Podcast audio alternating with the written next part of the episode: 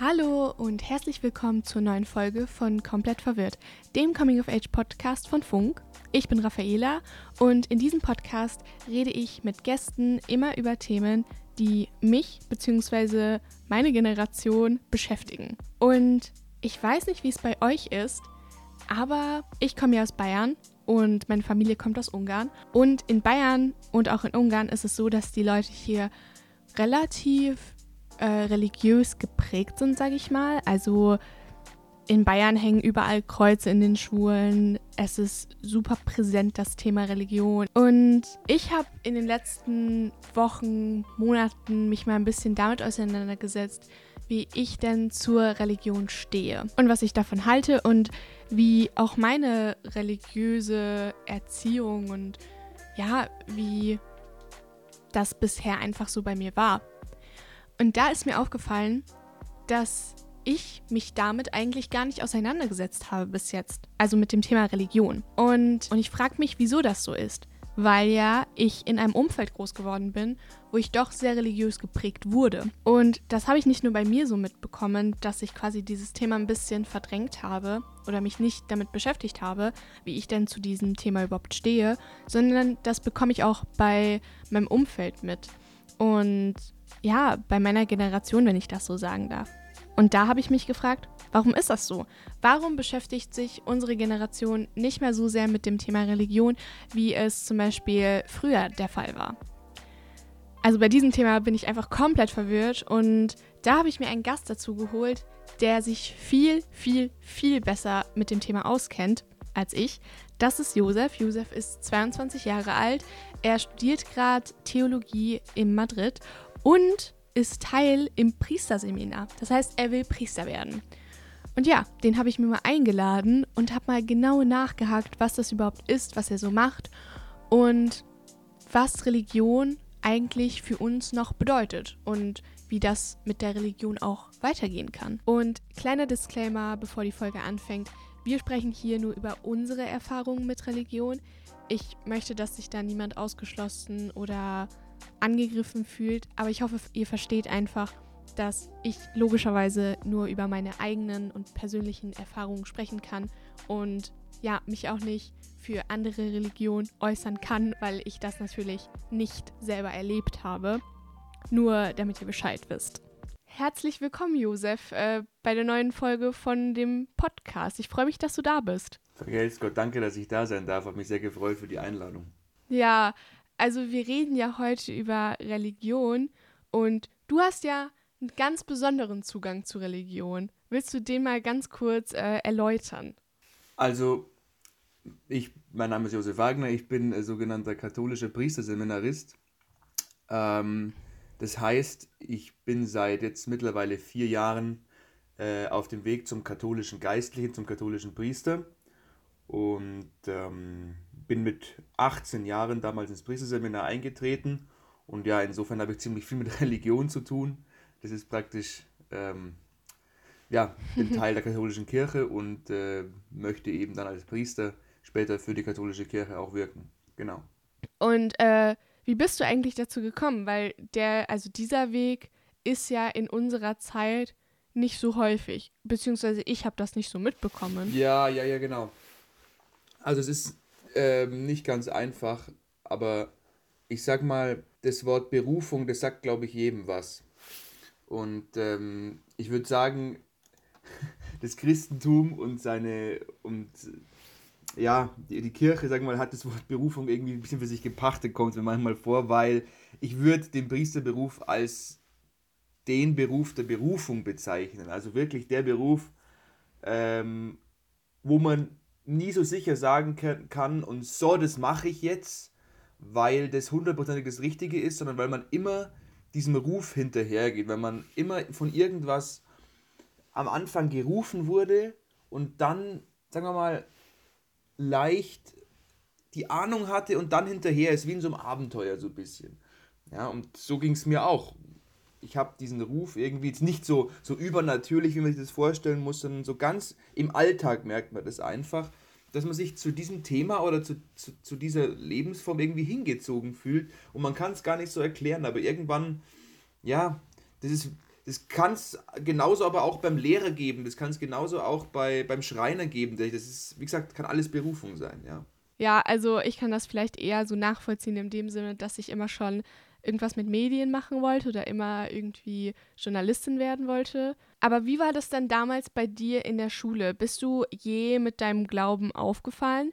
Weil aus persönlicher Erfahrung kann ich halt sagen, und deshalb mache ich auch die Folge, dass bei uns Religion nicht so thematisiert wurde, beziehungsweise wenn jemand glaubt, dann glaubt er es relativ für sich und im Privaten und bei sich zu Hause und lebt das jetzt nicht so aus.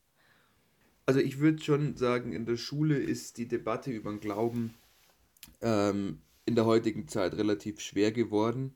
Einfach aus dem Grund, ähm, dass die, für, also für mich kam es mir so vor, die Debatte um diese, um diese großen Fragen im Leben, diese letzten Fragen, ähm, die kann man ziemlich gut als Jugendlicher aus seinem Leben verdrängen, sage ich mal. Und äh, die Frage nach dem Sinn, die Frage nach dem Woher, die werden zwar alle im Rallye-Unterricht behandelt, aber sind wir ehrlich, ähm, es kommt jetzt da nicht die große, die große Freude über den Glauben auf oder die, große, die großen ähm, Themen, die das behandeln würden. Von ja. dem her, ja, du verstehst, oder was ich meine? Ja, absolut. Ja. Und ich würde schon sagen, ich habe das dann man hat es bei mir eher mitbekommen, dass ich mich für das interessiert habe, weil ich im Rallyeunterricht, weil ich, sagen wir mal, eher extrovertierter Mensch bin und schon über das geredet habe oder meine Standpunkte verteidigt habe gegenüber anderen. Aber ich würde nicht sagen, dass es jetzt, also, dass es jetzt, ähm, ja, dass jeder so das, das, das öffentlich sagt, was er geglaubt hat. Nee, das auf keinen Fall. Ja, ja, ich kann das auch voll nachvollziehen. Und äh, vielleicht kommen wir auch später zu diesem Rallye-Unterricht und wie das einen ja prägt und wie das einen so begleitet. Ähm, aber ich finde es jetzt noch ganz spannend. Du meintest ja, du bist beim Priesterseminar und ich kann mir da jetzt nicht so viel vorstellen. Auch ich muss ganz kurz sagen, ich wurde auch christlich erzogen. Also ich gehöre der Kirche zwar an, aber äh, meine Eltern haben mich trotzdem relativ liberal erzogen. Das heißt, äh, ich persönlich kann mir jetzt nicht so vorstellen, was das ist. Erklär mal ganz kurz, bitte. Ähm, also ein Priesterseminar ist eigentlich wie ein großes, zunächst einmal wie ein großes, großes Studentenwohnheim, ähm, in dem, wie viel sind wir jetzt, 26 insgesamt Seminaristen, also jetzt im Bistum Augsburg, immer für eine Diözese wohnen da eben die jungen Leute, die alle Priester werden wollen. Und äh, da gehöre ich auch dazu. Was macht man so den ganzen Tag? Man geht wie jeder andere Student aus diesem Haus raus an die Uni. Ähm, man trifft sich dann wieder zum Essen, man kommt jeden Tag zum Beten zusammen und das Allerwichtigste, man lebt dort ein geistliches Leben, ein sehr spirituelles Leben. Ein Leben, das auf ähm, Gott hingerichtet ist und jeden Tag versucht, näher mit Gott in Kontakt zu kommen und mehr mit Gott in Kontakt zu sein und das ist, glaube ich, die Hauptaufgabe von einem Priesterseminar, was uns von einem Studentenwohnheim oder von einem Internat so ziemlich unterscheidet. Ähm, und äh, ja, man muss relativ früh aufstehen. Ich stehe normalerweise im Priesterseminar so um, stehe ich auf, um halb sechs oder so, ja. Oh, wow. Und äh, was macht ihr dann da um halb sechs? Und äh, wie ist das so? Du meintest, dass es sich doch sehr von einem Studentenwohnheim unterscheidet. Also wie ist das so? Kann man rausgehen? Kann man auf Partys gehen, in Bars? Äh, oder betet man da einfach den ganzen Tag? Ich glaube, vielleicht haben, das ist gut, dass du das fragst, weil ich glaube, viele haben so ein mystisches Bild von so einem Priesterseminar als so ein Ort, wo man nicht, ja. wo man nicht so richtig weiß, was da genau vorgeht, so geheimnisvoll. Ähm, aber es ist eigentlich, es ist eigentlich ein total, total, wir sind alles junge Menschen, ja, alles junge Leute aus unterschiedlichen Orten und ähm, ja, es ist ein total normaler Ort, ja. Wir, wir haben halt unser geistliches Leben, aber ansonsten sind wir auch ganz normale Menschen mit normalen Hobbys, mit normalen, ähm, ähm, ja, so Bedürfnissen und wir gehen auch unseren Studien nach. Also wenn man am Abend äh, mit Freunden was trinken geht, man am Abend mit Freunden was trinken, da wird es nicht kontrolliert, wie man sich es vielleicht vorstellt, ja. Also auch wir haben soziale Kontakte ganz normal, wir dürfen ganz normal mit anderen Leuten reden. Das ist, wie gesagt, nicht so das Geheimnisvolle. Man, man, man stellt sich es vielleicht geheimnisvoller vor, als es dann im letzten ist. Ach, okay. Gut, also es ist auf jeden Fall nicht so ein Drill, dass man jetzt aufsteht und den ganzen Tag betet. Okay, ist abgemerkt.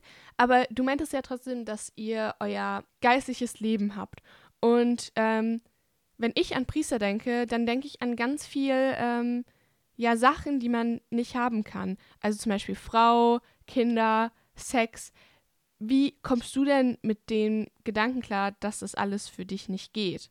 Und warum hast du dich dann auch dafür entschlossen, trotzdem? Ich finde es ja schon mal interessant, dass du das Sachen, die man nicht haben kann, nennst. Ähm, ich würde es eher ganz anders betiteln. Ich würde es eher sagen, ähm, einen, guten, einen guten Verzicht, den man bringt. Zwar einen schwierigen Verzicht, aber einen guten Verzicht. Und ähm, warum ich diesen Verzicht jetzt vorhabe, ich habe mir ja noch nicht versprochen, das kommt dann erst bei der Diakonenweihe, aber warum ich das vorhabe, ist, dass ich sehe, es gibt mir unfassbar viel Freiheit. Ähm, ich merke das zum Beispiel in der Jugendarbeit, wie man sich richtig mit den Jugendlichen befassen kann, wie man für die da sein kann, wenn man einfach selber da irgendwie nicht gebunden ist. Man kann wirklich ganz, wie es Jesus ja auch war, komplett äh, für die Menschen da sein und das ist eigentlich der Sinn vom Zölibat. Und noch ein viel besserer Sinn, also bessere, noch ein ganz anderer Sinn, nicht besserer Sinn, ganz anderer, ähm, der Verweis aufs andere Leben. Also, dass man sich mal da vorstellt, da gibt es einen Menschen, der im Hier und Jetzt in dieser Welt steht, in dieser ähm, irdischen Welt und durch seine Lebensweise darauf verweist, dass es ihm nicht auf diese Welt ankommt, sondern auf das, was danach kommt. Und das finde ich als sehr, sehr starkes Zeugnis. Das habe ich schon bei so vielen Priester ganz überzeugend gesehen. Ach krass.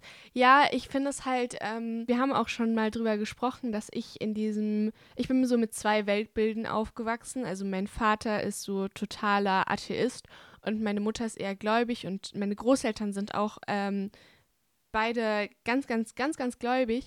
Und ich habe das so, diese beiden Ansichten sehr in meiner Erziehung mitbekommen und deshalb kann ich irgendwie deine Seite verstehen, aber so ich meine Seite ist halt auch so, dass ich dann du sagst, dass man dadurch, dass man darauf verzichtet, so für dich kann man sich besser auf Menschen einlassen, aber vielleicht habe ich diese Erfahrung auch einfach nicht gemacht, aber ich verstehe nicht, wie man das dann nicht machen kann, wenn man zum Beispiel ein Kind hat. Verstehst du, was ich meine? Verstehe ich vollkommen das Argument. Ähm, es gibt, da gibt es einen, einen Film, gab es so, ähm, da ging es um einen evangelischen Pfarrer, der verheiratet war, ich weiß bloß nicht, wie der heißt. Und da gibt es eine Szene, ähm, da sind die zwei dann am Abend irgendwie beieinander, liegen so gemeinsam auf der Couch und dann sagt die, die Pfarrerin, die, die, die, die Frau vom Pfarrer fragt ihn dann die ganze Zeit so aus über die Pfarrei und so. Und da haben wir dann schon gedacht, also irgendwie, irgendwie schon, irgendwie schon komisch. Und das ist so das, das rein praktische, sage ich mal, ja. Ähm, weil, ich meine, du bekommst da die krassesten Sachen mit. Ich habe schon Geschichten von, von Priestern gehört, da fährt, da fährt der Junge ähm, mit dem Moped gegen einen Baum und, äh, und liegt im Koma und wird wahrscheinlich nicht mehr aufwachen oder so. Und wen, und, äh, wen ruft man an zum Kommen? Den Pfarrer. Ja, so, so Sachen halt. Und das sind das finde ich halt als Privileg, dann da sich da ganz reingeben zu dürfen und ja, als Pfarrer muss er auch dauernd versetzbar sein. Die Pfarrer werden ja, was weiß ich, in der Regel fünfmal, also, fünf, sechs Mal werden die wohin versetzt. Und stell dir vor, du müsstest jedes Mal dein Kind damit rumziehen.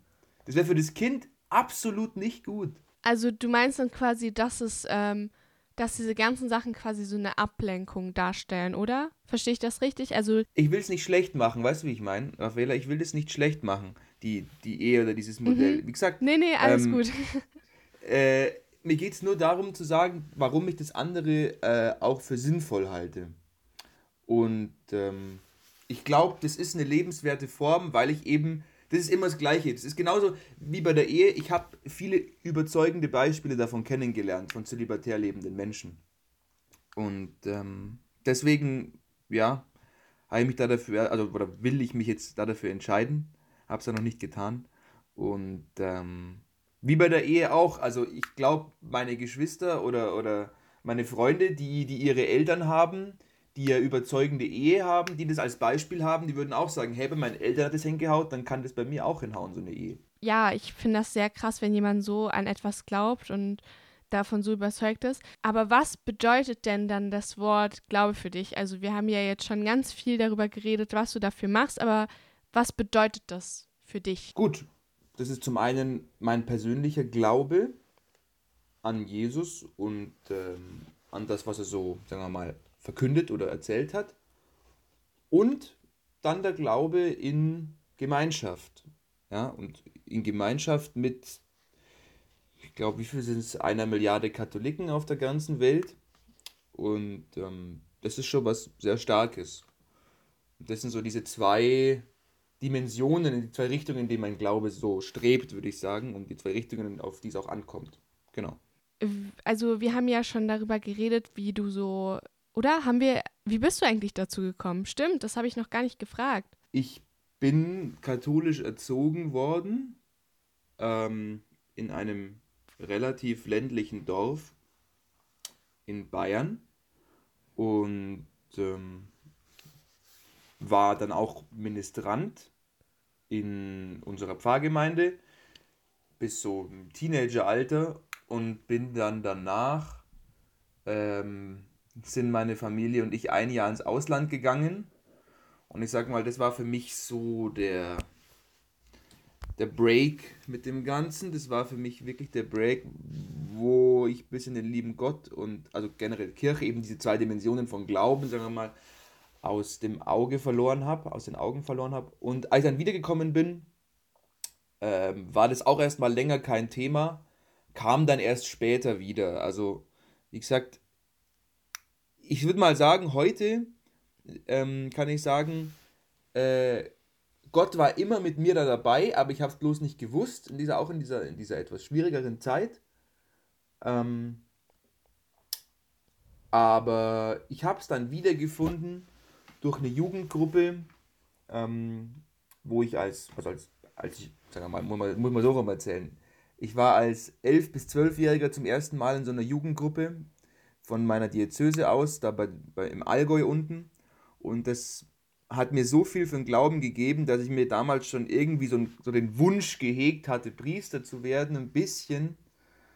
Und ähm, dann später eben war das auch wieder der Ort, diese Jugendgruppe, nach sagen wir mal fünf, sechs Jahren, wo ich da keinen Kontakt mehr hatte, dass ich da wieder in diese Jugendgruppe rein bin und mir gedacht habe, heu, das ist ja immer noch genauso cool wie früher, da ist immer noch die gleiche Gemeinschaft da. Und da würde ich sagen, habe ich einfach auf ganz natürliche Art und Weise durch Beziehung mit den Menschen, durch Beziehung zum lieben Gott, meinen Glauben wiederentdeckt. Und bin da, also es war jetzt kein, kein, wie gesagt, kein übernatürlicher Prozess, aber ich bin da so, so reingewachsen, ja. Du meintest gerade, dass du mit deiner Familie ins Ausland gegangen bist und da hast du dich nicht so viel äh, mit dem Thema Religion und Glaube beschäftigt. Und das ist ja kein seltenes Phänomen, äh, generell in unserer Jugend, sage ich mal. Also, dass relativ viele Jugendlichen einfach sagen, nee, ich beschäftige mich nicht mit dem Thema oder die verdrängen das irgendwie. Und warum denkst du, ist das so? Warum denkst du, dass Religion nicht mehr so viel thematisiert wird und warum sich auch immer mehr Leute vom dem Glauben abwenden? Mhm. Ähm, ich glaube, das hat ganz viele Faktoren. Da könnten wir natürlich wieder wissenschaftliche Arbeit darüber, darüber anfangen zu erzählen. Aber ähm, ich glaube, wenn man es wenn ganz oberflächlich machen will, Raffaela, also das, das, das oberflächlichste Argument, das mir einfällt, ist, ähm, es geht nicht mehr in die Tiefe.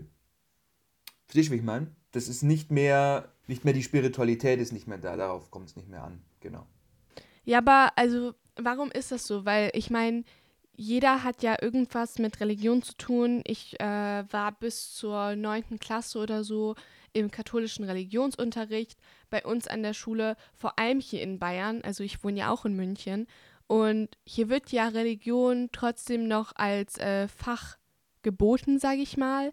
Äh, es wurden Kreuze auch in den Klassenzimmern aufgehängt also Religion ist ja präsent. Denkst du vielleicht, es liegt auch so an der Lehrweise oder wie uns Religion mittlerweile vermittelt wird? Also ich glaube, es sind, es sind verschiedene Aspekte, aber ja, zum einen ist, ähm, ist es die, die Umgebung. Also ähm, wie soll ich denn zum Beispiel in der Stille ins Gebet mit dem lieben Gott finden, wenn der liebe lange Tag irgendwas um mich rum ist?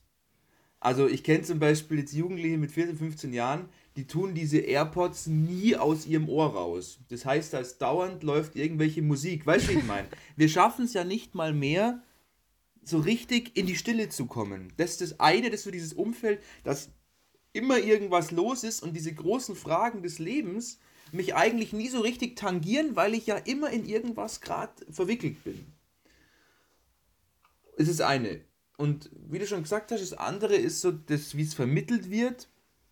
Ich glaube, da machen wir als Kirche keine gute Arbeit und auch im Religionsunterricht war ich, bis auf meinen Oberstufenunterricht, der genial war, eigentlich immer so ein bisschen enttäuscht von Rallye-Unterricht, muss ich ganz ehrlich sagen. Ja, vielleicht äh, kommen wir da ja auch gleich zurück, weil das finde ich ein super, super spannender Punkt. Da kann ich auch richtig viel äh, erzählen, was denn mit Rallye-Unterricht jetzt genau war.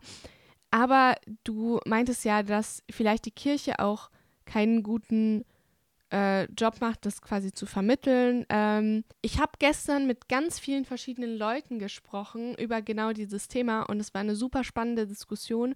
Und da kam auch der Punkt auf, wie man denn seinen Glauben quasi jetzt ausleben muss und wie man ja Glaube leben muss. Und wenn ich an Religion denke und wenn ich an äh, Kirche denke und an alles, was dazugehört, dann denke ich noch immer an eine sehr konservative hm. Religion. Mhm.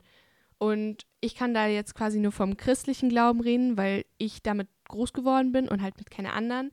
Aber vielleicht gibt es ja jemanden unter den Hörern, Hörerinnen, die ähm, einer anderen Religion angehörig sind, dann könnt ihr mir das auch gerne schreiben, würde mich sehr interessieren.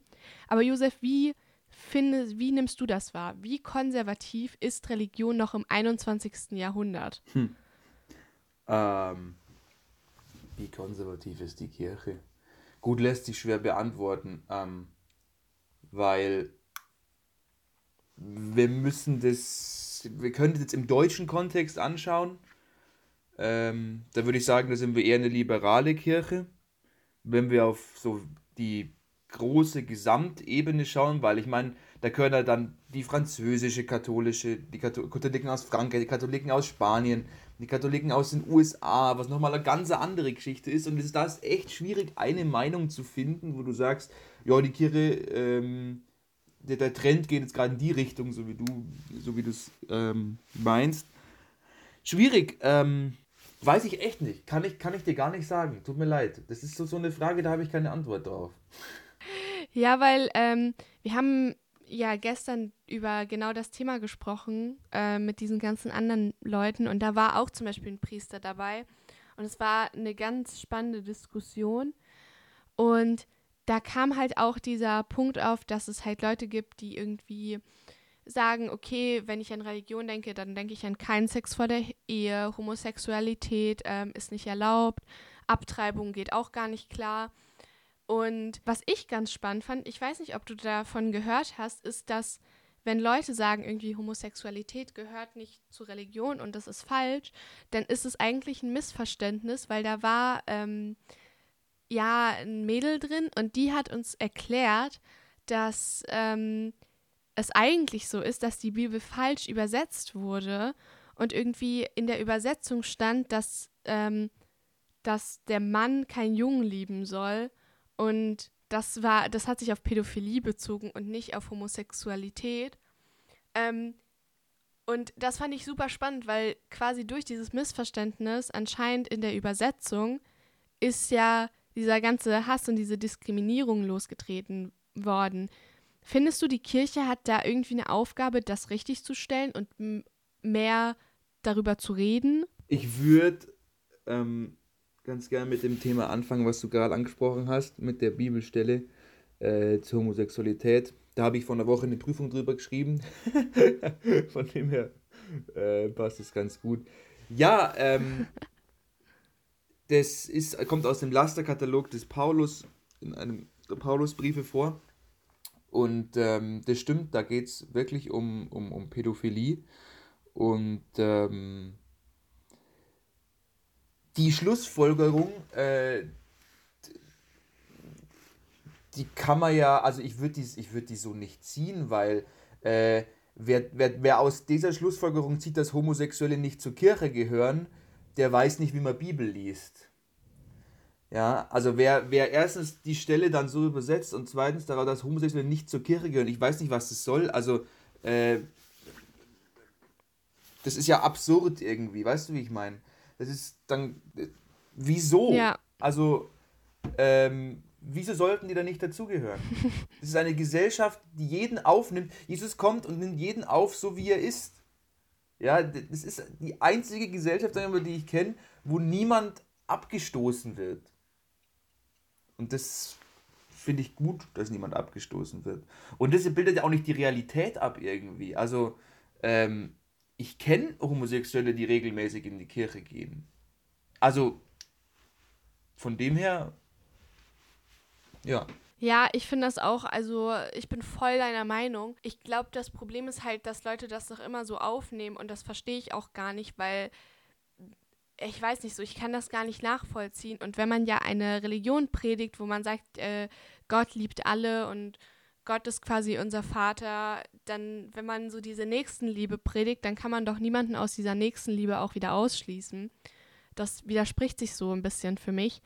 Aber ich finde das halt, ähm, ja, ich weiß nicht, ob man da vielleicht nicht äh, krassere Konsequenzen ziehen sollte, ähm, wenn es halt darum geht, dass Leute, die ja die Kirche vertreten, sage ich mal, solche Sachen dann doch sagen. Weil zum Beispiel ich hatte mal einen Religionslehrer und der hat auch nicht so guten Unterricht gemacht damals. Ich fand Rallye nie so spannend bei ihm.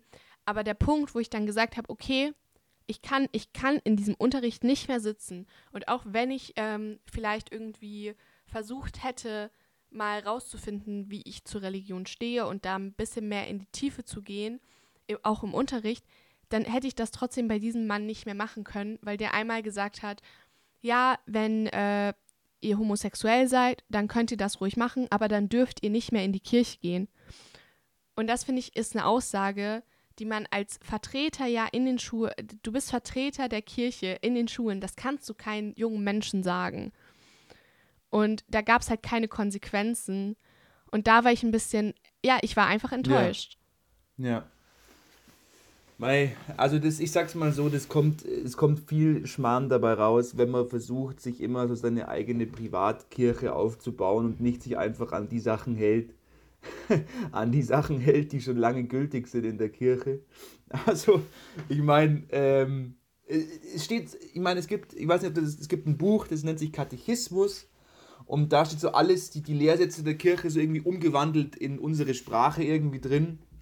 Und da steht da drin, dass man Homosexuellen mit besonderer Fürsorge begegnen muss.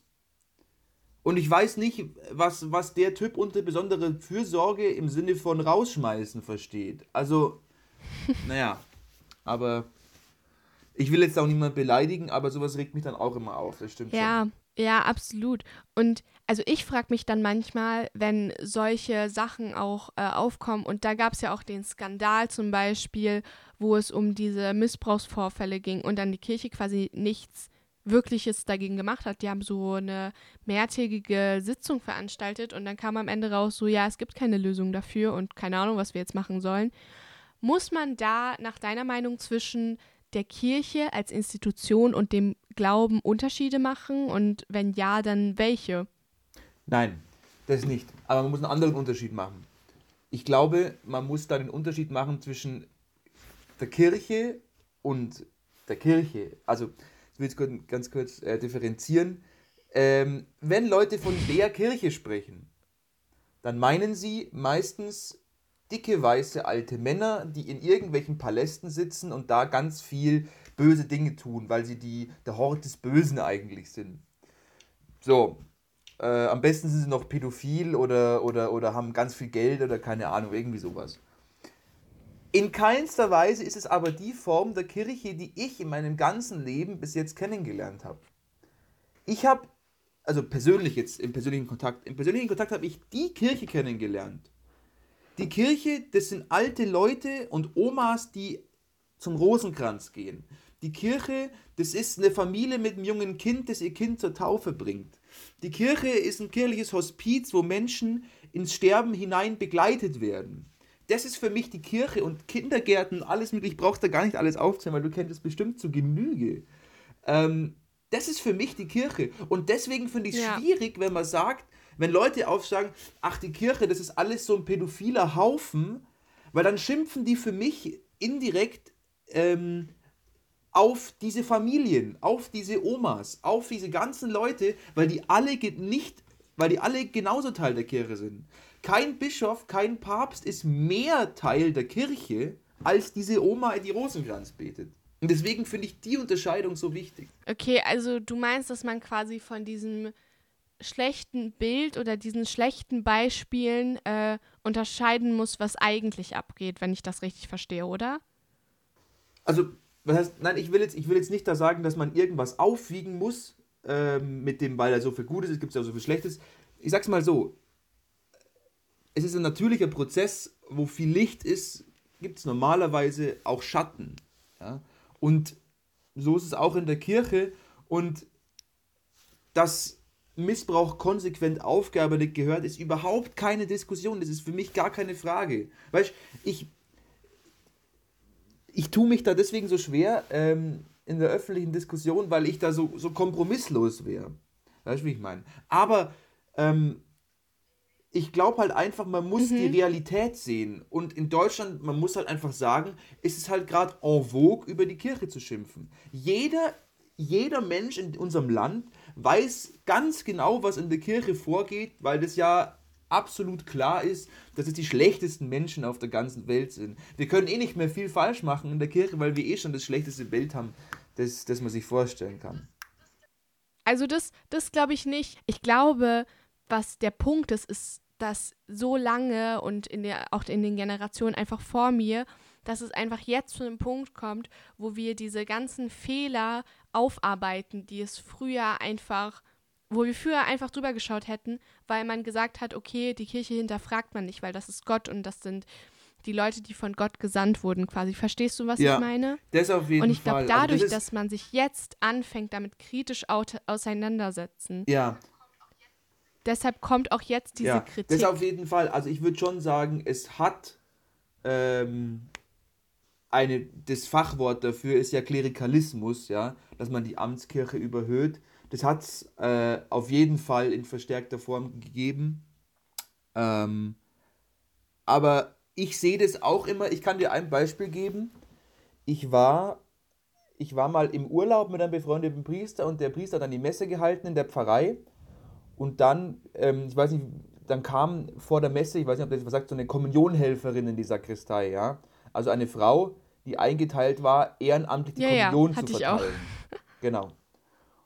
Und dann sagt sie, ach, jetzt ist ja der Josef heute da, jetzt braucht sie ja gar nicht die Kommunion verteilen. Sag ich, wieso, wieso jetzt das? Ja, weil du bist ja, äh, da ist ja kein Wort eingefallen, also du bist ja mehr wie ich in dem Punkt. Da habe ich gesagt, also ganz ehrlich, bitte, bitte verteile die Kommunion, ich bin da in keinem Punkt mehr wie irgendjemand. Und da habe ich auch gemerkt, dass Klerikalismus äh, diese Debatte, die man da immer kennt, wo man sich auch immer diese alten weißen Männer vorstellt, dass es gar nicht so sehr von, von den Klerikern, also habe ich, hab ich das so erlebt, ausgeht, sondern halt auch ganz oft von den Leuten. Weißt du, die den Pfarrer da auf dem Podest hochheben, wo ich auch Pfarrer kenne, die sagen, die wollten da nie rauf auf das Podest. Aber so gesellschaftliche Strukturen auf dem Dorf so, sagen wir mal, ein bisschen dieses Bürgertum, da geht es dann schon relativ schnell, dass man da auf dem Podest oben ist. Durch verschiedenste Konstellationen und Beziehungen eben. Und Aber naja. Also da, da, da frage ich mich halt, ähm, wenn Leute dann sagen, okay, ich bin jetzt hier auf dem Podest und das wollte ich eigentlich gar nicht und ich trage da quasi dazu bei, dass ähm, diese Strukturen halt weitergeführt werden, was du jetzt sagst, okay, alte weiße Männer ähm, auf einem Podest, ich weiß nicht, so wie ich das rausgehört habe, findest du das ja auch nicht so gut ähm, und hast ja auch gesagt, dass die Kirche mehr als das ist. wie, wie kann man denn da dagegen vorgehen? Also welche Reformen braucht es denn dann auch deiner Meinung nach, um die Kirche dann auch vielleicht für die Jugend attraktiver zu gestalten? Weil ich persönlich muss sagen, wenn die Kirche mir von Anfang an und auch von meinem Religionslehrer zum Beispiel viel diverser gezeigt, äh, ja, gezeigt worden wäre, dann hätte ich auch vielleicht ein ganz anderes Bild in meiner Erziehung hm. gehabt. Verstehst du, was ich meine? Also, die wichtigste Reform vor allen anderen Strukturreformen ähm, ist die, die sich jeder Christ selber fragen muss. Ja? Da gibt es einen schönen Spruch, ich glaube, es ist Mutter Teresa, ich weiß es nicht. Herr, erneuere deine Kirche und fang bei mir an.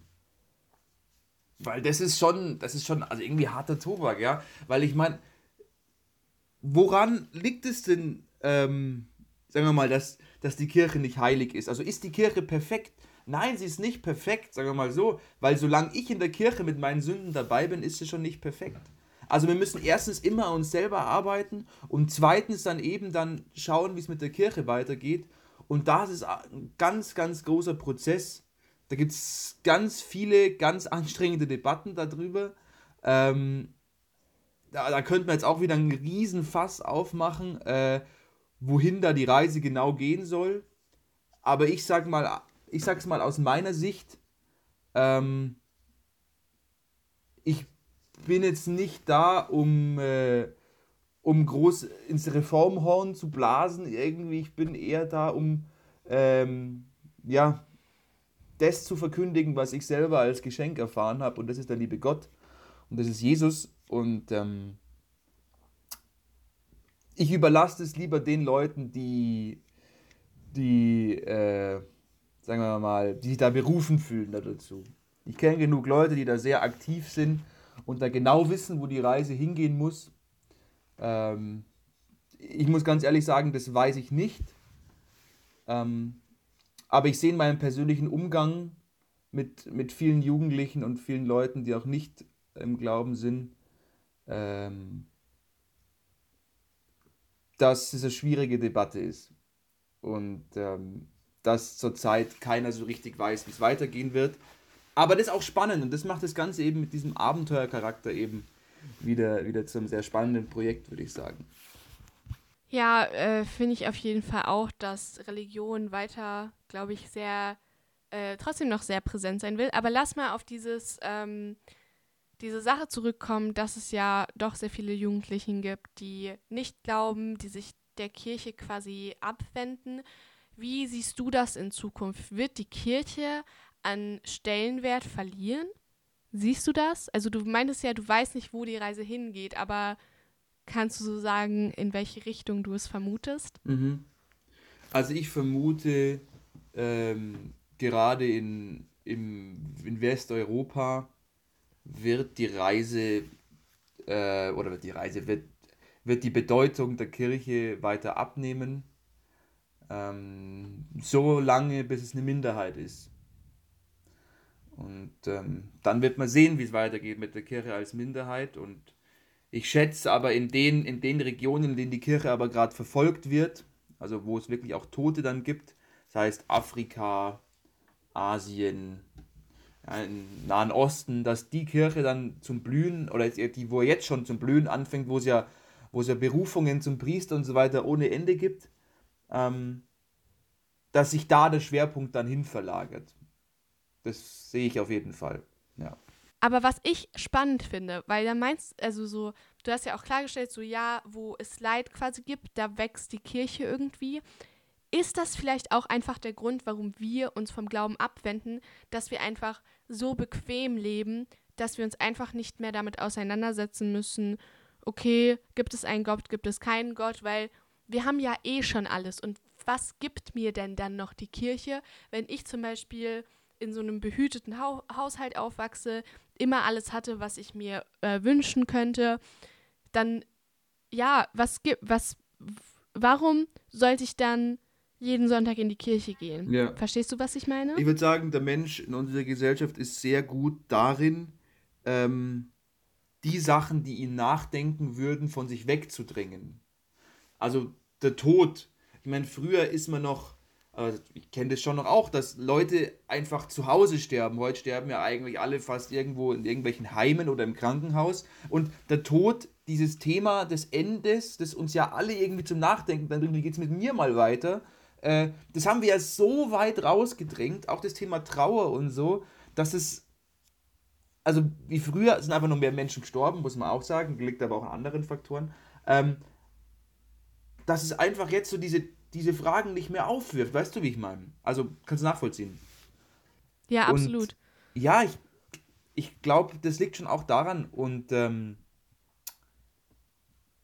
diese Themen, ja, die Bequemlichkeit, das ist schon eines der großen Themen. Also ich würde wirklich sagen, ähm, wir kennen keine so so existenziellen, existenziellen Nöte mehr. Deswegen kennen wir auch keine existenziellen Fragen mehr. Ja, weil ähm, zum Beispiel wir haben auch darüber in dieser Runde dann geredet, dass ähm, es ja immer sehr viele Leute gibt, die dann immer sagen, okay, ich bin Atheist, ich glaube an die Wissenschaft, nee, mit Religion kann ich gar nichts anfangen. Und dann, sobald sie irgendwie in eine Situation kommen, die ein bisschen gefährlicher ist oder das Flugzeug kommt in eine Turbulenz. Und dann fangen sie an, Stoßgebete zu schicken. Und da frage ich mich, okay, ich persönlich, ich kann ja jetzt so sagen, ich bin noch auf meinem Weg, jetzt zu gucken, wie stehe ich zur Religion, was nehme ich mir raus, was finde ich äh, bringt oder bedeutet mir viel. Wenn man so in mein Zimmer kommt, über meinem Bett hängt ein Rosenkranz wow, und neben meinem Bett liegt eine Bibel. Man kann, man kann jetzt nicht sagen, dass ich äh, gar nichts mit Religion am Hut habe, aber mich überrascht es dann immer, wenn man irgendwie in eine gefährliche Situation kommt, ein Stoßgebet abschickt und dann quasi aus dem Flugzeug dann rausgeht und ja. wieder Atheist ist. Ja, ich glaube, die Verstehst Kunst du, ist halt dann, ähm, der Glaube wäre dann, das Ganze äh, im Alltag zu tragen. Also klar, beten, wenn es mir schlecht geht, aber dann genauso danken, wenn es mir gut geht. Also jeden Tag, dass ich gesund bin. Man kann für, für tausend Sachen kannst du zum Beispiel einfach nur Danke sagen dem lieben Gott. Und das finde ich schon die, ja, das ist dann die, die Kunst da dabei. Also nicht nur Gott so als, als, als die Mülltonne verwenden, wo meine ganzen Sorgen und meine ganzen äh, Ängste reinkommen, sondern halt auch Gott einfach mal sagen, hey, schön, dass es mir heute einfach gut geht, dass ich heute gesund bin, zum Beispiel. Ja, ja, also ich glaube, wenn wir so auch langsam zum Ende kommen, es war jetzt ein super spannendes und äh, interessantes Gespräch. Aber es gibt ja doch wahrscheinlich sehr, sehr viele Menschen, die dann einfach sagen, okay, ich, ich habe einfach keine Connection dazu und ich glaube einfach nicht daran. So, für mich ist das alles Humbug, was auch okay ist. Ähm, ich glaube, da muss man auch einfach sagen, so, es gibt Religion und Religion wird wahrscheinlich auch in Zukunft einfach noch sehr präsent sein. Aber ich glaube, man muss halt eine in einer Gesellschaft leben. Und das ist mir das Wichtige, jetzt das noch mal zu sagen, dass man einfach jeden akzeptieren sollte, weil ich glaube, das macht auch dann ja Religion auch so schön, wenn Religion dann auch sagen kann, ich glaube und du glaubst nicht und ja, ich äh, akzeptiere dich trotzdem und ich finde äh, trotzdem, dass du deine Meinung haben kannst und ja, ich glaube, das ist wichtig ja. nochmal zu erwähnen. Und genau, den, den, der Respekt, der ist sehr wichtig. Ähm, und ähm, eben, ich habe es auch mal festgestellt, wenn ich mit Leuten im Gespräch war und die dann da ganz laut geschrieben haben, ja, und die Kirche, da weiß man ja eh ganz klar, das sind so und solche Leute und ganz, ganz schlimm. Und dann im nächsten Satz gesagt wird, aber das mit Horoskopen, das stimmt voll wirklich. Das, das kann ich euch voll versprechen, das stimmt voll wirklich, ja. Also, da muss ich dann auch schon mal, sagen, ähm, zum einen sagen an nichts glauben und zum anderen dann ähm, doch irgendwie eine Form von Spiritualität pflegen. Ähm, ja, es ist auf jeden Fall, es bleibt spannend und ähm, ich glaube, ähm, da können wir uns drauf auf die, auf die kommende Zeit bloß noch freuen, weil ich glaube, als glaubender Mensch, da lebt man nicht unbedingt so hundertprozentig glücklicher, aber man, man schaut sicherer in die Zukunft, weil ich glaube, ich denke mir schon oft, okay, vor fünf Jahren, wenn mir da jemand gesagt hätte, du wirst mal nach Madrid gehen zum Studium und wirst da dann wohnen und äh, Theologie studieren, hätte ich glaube, du spinnst, aber der liebe Gott macht es genau so, wie es richtig ist. Und das ist, das ist gut so, ja. Ja, und auch an alle, die jetzt zum Beispiel vielleicht an Schicksal oder an Horoskope glauben, äh, ich glaube, es ist einfach wichtig, dann nicht zu sagen, nicht eine Religion zu verteufeln und dann sagen, meine ist die richtige oder die Kirche zu verteufeln und dann sagen, Horoskope sind das Richtige, sondern von jeder Seite einfach der Respekt und die Akzeptanz sind super wichtig. Ja, genau. Also das würde ich auch nochmal allen mit auf den Weg geben. Vielen Dank, Josef, dass du dabei warst. Es war super, super spannend. Ich habe sehr, sehr viele Eindrücke bekommen, jetzt wie dein Leben auch aussieht. Ich weiß jetzt, wie es in dem Priesterseminar aussieht. Also vielen, vielen Dank, dass du dich bereit erklärt hast, hier mitzumachen. Es hat mich sehr, sehr gefreut. Bitte gerne. Mich hat es auch sehr, sehr gefreut, dass ich ähm, dabei sein durfte und äh, ein bisschen was erzählen durfte über meinen Weg und äh, meine Berufung und ja, wie es so aussieht mit der Kirche und dem Glauben.